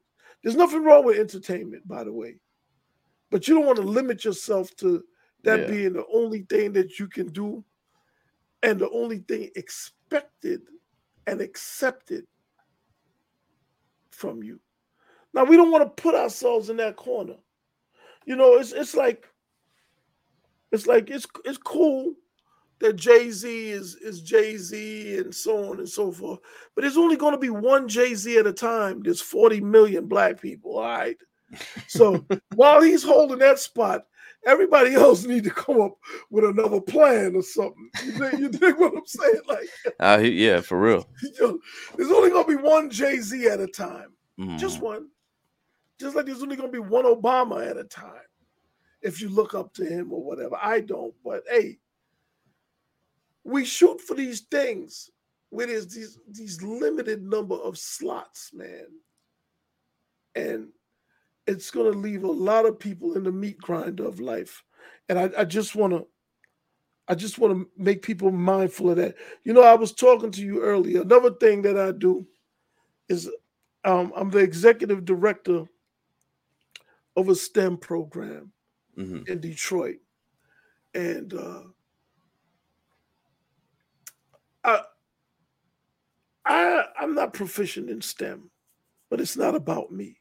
Mm-hmm. Just analyzing where things are going. I wanted those young black kids to um, to have some kind some kind of introduction to STEM because technology, the same technological advances I spoke about earlier, is the future. And I want there to be a world where we're doing more than being social media influencers, right? So we we we we're getting this STEM thing on. It's two years now. We've been doing it, and we the schools in Detroit is like a 80 80 percent. It, it was 86 percent black city. It's the blackest city, major city in America. Um, but yet, the students that are most active in our program, they are the Mexican students in, in Southwest Detroit. And the Mexican population may be around, I don't know, less than 10%. mm hmm Yet, their representation in the program that we set up and partner with Detroit Public Schools for is more than the black kids, right? I don't have a problem with that. They want to learn. We're going to help them.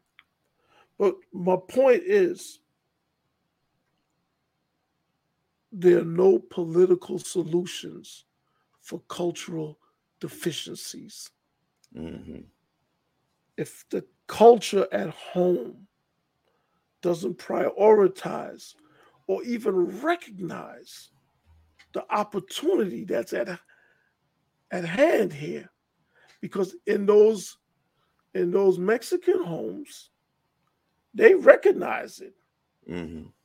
they they're like man we're gonna we're gonna take care of that because you know shit it's free and man we need you to be able to be productive mm-hmm. we've given away laptops because we bought laptops so the kids could have them when when schools were closed and we doing virtual. We do look. We put a lot of, of work into that. I put a lot of my own. I get no money from from the uh, program. Let me say that it is not a grift. It is not something that I do because I get a um, I get a check or any kind of income from. I get nothing. In fact, I've spent over 50, 60,000 of my own money in the program to help the kids. Right. And to see that these kids, their parents, they don't even care. They want the free laptops, but they don't even want to do the work. They don't want to learn. It's like I was telling you earlier by mm-hmm. 2024, 2025, there's going to be a need for over 2 million um, cybersecurity jobs. It's not that I was, I was even trying to get these kids to go to college. If they want to go to college, I would love to help them. We've helped one kid develop an app that he's going to um, put in, in the app stores and all that. These are kids, and we're trying to help them yeah. and, and spark that in them, you know, and give them a resource and somewhere to turn to that they they don't normally have, but they won't even take advantage of it because what we're trying to do is not a priority at their home. Mm-hmm. There's nothing that I can do to fix that. Yeah. You know, right. and, and and we really got to stop with all of this stuff worrying about what happened 400 years ago or 300 years ago. I'm not saying forget about it. You know, history is important, but history is also written by the victors. Right. I'm not trying to to learn history. I'm trying to make history. There you go. Yeah. You know, I I don't want to learn it because, like Napoleon said, history is a set of lies agreed upon. None mm-hmm. of us mm-hmm. were there, so we never really know if anything that we're we're reading or whatever is actually true. But what's important is what's the history you're gonna make? What, what, what, what, are you going to do and change? Never mind learning about Frederick Douglass and Harriet Tubman and all that. They did what they were supposed to do, whatever it was, because we wasn't there. You know, just recently I learned that Harriet Tubman, according to her own words, saved about 70 slaves. Right, right. I, I, I, thought that uh, Underground Railroad was like Amtrak, you know, you know what I mean? Like, you know, you know, look, and I'm not taking anything away from her. You know, that mm-hmm. was still that was still brave and, and what have you. But a lot of times people get a hold of history and they will embellish it to use it to advance there you go their own agenda not to take anything away from harriet tubman man she was a, anybody who was doing anything back in those, those days was brave. Right. Because back then, it ain't no court, ain't no appeal and a conviction. your ass hanging from a tree. You understand what mm-hmm. I'm saying? Like, yeah. But the feminist movement took hold of Harriet's narrative, and I'm sure they've had a lot to do with promoting it, uh, maybe enhancing it or whatever, because they wanted to use that to entice black women oh, to, yeah. to their to their thing. And, and and and before I pass you the mic, it brings to mind Gloria Steinem, who was the face of third wave feminism. She confessed that she was a CIA asset. And she the CIA even funded a magazine that she had called I think it was Us magazine, yeah and she confessed that she she was a CIA asset. Yeah. So when you're looking at these things, feminism, uh, LGBTQism, Bayard Rustin, who was the organizer of the, the March on Washington, openly mm-hmm. gay black man, also a CIA asset. These are all documented facts. Um, you start to wonder what's really going on with all these sub- subversive elements. And when I say subversive, I mean, they are challenging the status quo and creating a destabilization in society. What is the purpose of this? And I think it's to keep us in constant disarray, divide and conquer, yeah. controlled yeah. opposition, and so on. It doesn't mean that some of the things they say aren't true or aren't, aren't um, good, but I also believe that Truth is the foundation of all things, including falsehood. Yeah, no, I agree. I mean, what you're saying is right, and I think you hitting you hitting the nail on the head when you say about the some of these intelligence agencies. I I, I don't I don't doubt that they're behind any all of this stuff, man, and that we are really in this. We're at war, and we and but most of us haven't known it for a long time. They have, and they've been very proactive into pushing. Uh, they're taking the fight to us, and we've just been sitting back being used. We've been pawns. under siege and don't even realize yeah, it. Man. exactly, man. We've been under exactly. siege. We've been bombarded with all kinds of imagery and commercials and movies and all kinds of psychological programming. Then there's the drugs, uh, the, the you know the legalization I mean, of drugs. Yeah. That just there's just so much that we're being we bombarded with. Yes, so much. I mean, there's so much, man. And I think one of the things that I appreciate with you and it, it is is that we're it's more than just a YouTube page or a Twitter account. You know what I mean? And I mean, you know, you have you have the programs that you're doing. You actually we're actually doing something. You know what I'm saying? There's a lot of people that they like to talk and they like to be influent, quote unquote, influencers, but they're really not doing anything. They're really not out there dealing with people. They're really not doing any work. I mean, you have your programs that you got going on with the STEM, and that's and I do the things with the prisoner and the reentry programs and things like that. And that's that's what I'm saying, man. I appreciate people that are actually doing it. We can we can sit here and talk all day, and we can sound really intellectual. All damn day, yeah. Eh, look, you, know, you know what I'm saying? And but at the end of the day, none of it matters if we're not doing any work. And a lot of these people, they don't do any work. And we look. Go ahead. I'm, I'm based in in in. I'm from New York, based in Washington D.C., but I'm I'm directing a STEM program in Detroit. And I the first time I ever went to Detroit was 2016 because I was out there looking for cheap real estate. You know, you could buy a house in Detroit for a thousand dollars. You know, you'll have you'll have to fix it up. You know, mm-hmm. but the city will sell it to you cheap. They had over a hundred thousand abandoned houses. But back to my point is that when I what I saw in Detroit with it being the blackest city in America, it looked like a, a, third world country over there. And I just decided that that was going to be the front line, and and and I'm a front line fighter for sure. Mm-hmm. So that's why. I, that's where I took my stand. I had never been there. I, I stopped even thinking about investing in real estate and end up getting involved in politics because I met I met someone, a Coleman Young, the second, his father was the first black mayor, was mayor for 20 years. And I backed Coleman and he ran for mayor in 2017. Remember, I just got there in 2016, met mm-hmm. Coleman in January of 2017, and was his number one backer when he ran for mayor that summer. Right. Then I backed him the next year when he ran for uh, Congress in, in um, the 13th district for John Conyers' seat. And and I learned some things about politics then. Uh, they ran so many black candidates that Rashida Rashida Tlaib, she won in the second poorest district, the 13th district at the time, talking about Palestine.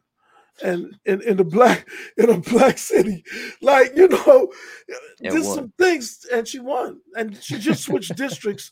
Now she's in the 12th district, which has more Arabs and stuff. And you know, but again, we got played, and now Coleman is uh city council at large. He fought the third time was a charm.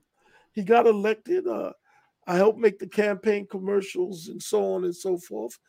And and now I'm, I'm working on senior living, housing for him because it's one of the things he told me is important to him that he wanted to do.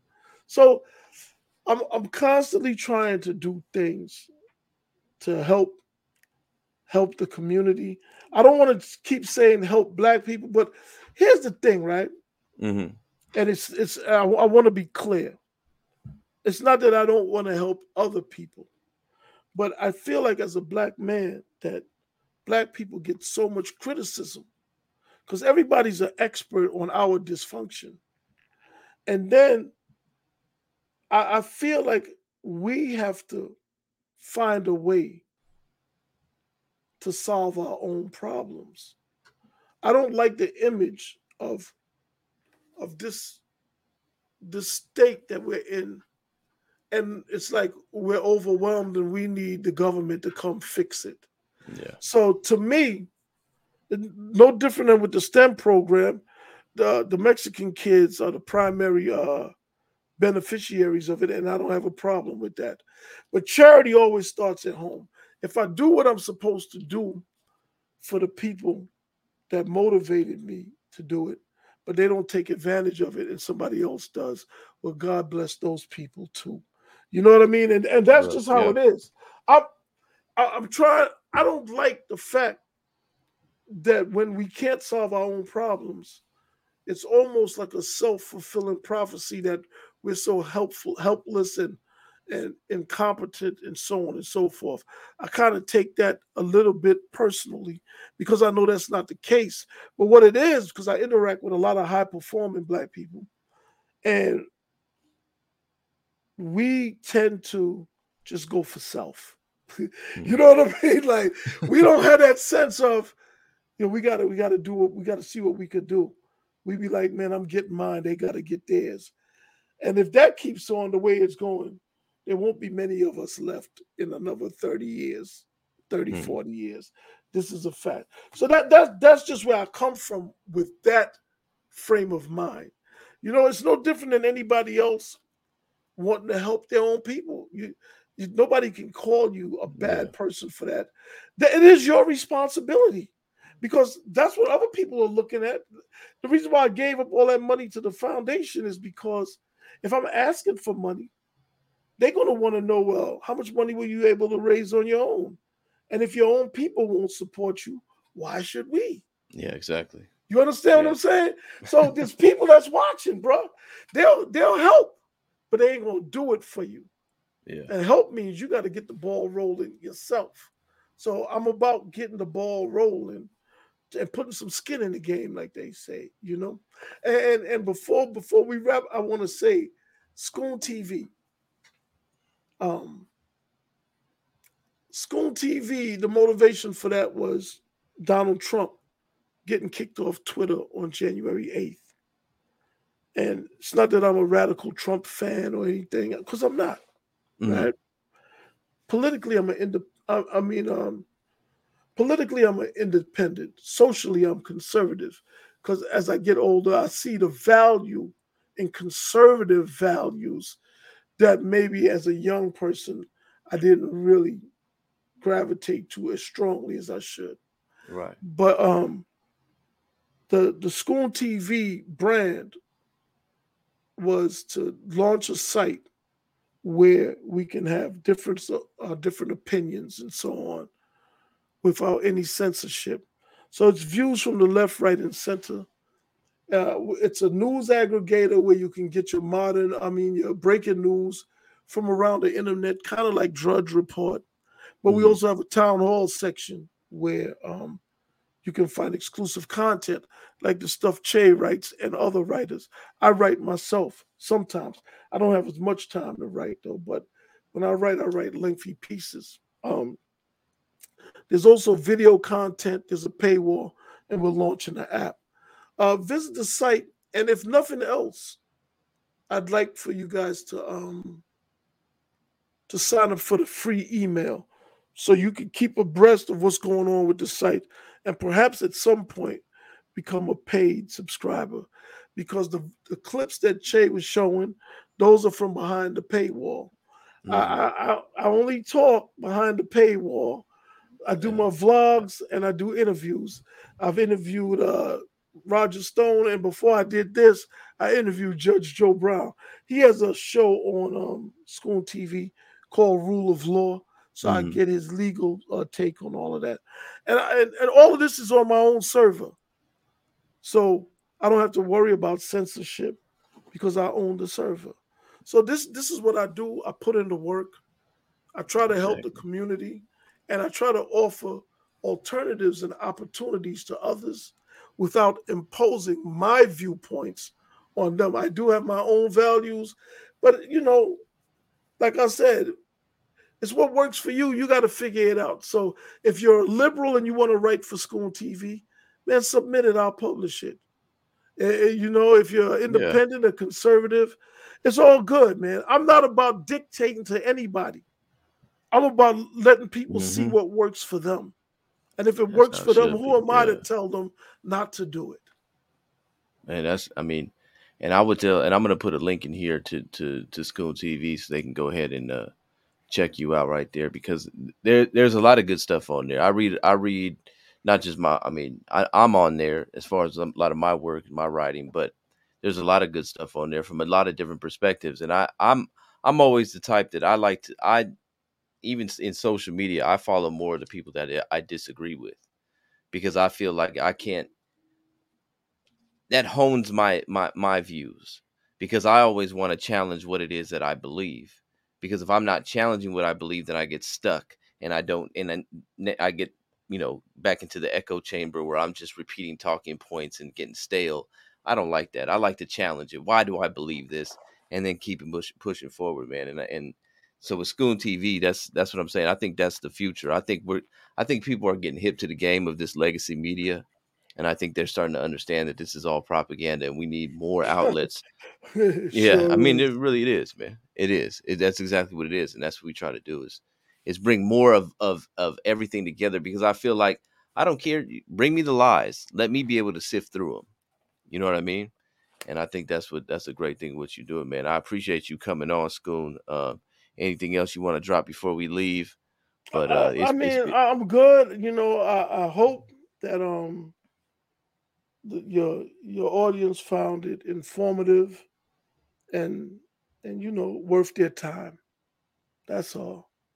Yeah, but I, I I know they did. That's what I'm saying. We're gonna we're gonna keep we're gonna keep pushing, keep putting more content out there, man. It's still and and it, this don't stop. And I know guys like you and guys like myself, like it's it's it's a continuous thing. And, no matter what they try to do, the powers that be, I always tell people they you know because you went through the censorship, I've been through censorship, but I mean, unless you come and physically and physically take my voice out, I'm gonna keep saying what I'm saying. Because, like I said, man, tell me where I'm lying. Tell tell me where there's any lies in this.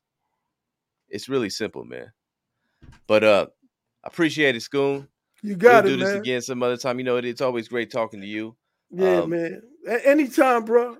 Yeah, Any, anytime you want me on, we can do it, man. All right. I yeah, man, this is what it is. But I'm, I'm gonna take you out and then uh, stick around for a second. I'm gonna holler at you after we get out. But I appreciate everybody. Uh, that was Curtis Scoon, man. I'm sure you guys enjoyed that. I know that that was man. All these things that we're seeing, it it, it all plays a role, man. It all it is what it is. Um, I think these things are pretty self evident. But I appreciate everybody for coming on here, and I appreciate everybody for uh, listening, supporting, whatever you can do. Um, is is greatly appreciated. Uh, this this this type of conversation is needed. This type of um,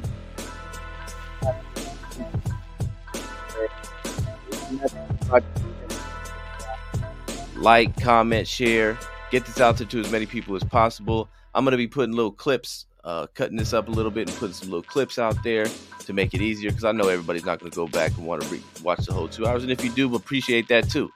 But um, that's Curtis Scoon. I'm gonna put links in there so you can guys go check out the the website. Check him out on Twitter. Like I said, he's always active on Twitter. People, people, they was happy when when Curtis Scoon gets censored on Twitter because he ain't afraid to tell the truth, and that's how we do it, man. But uh, my name is Che. This is No Spoon Podcast. Thank you once again for joining.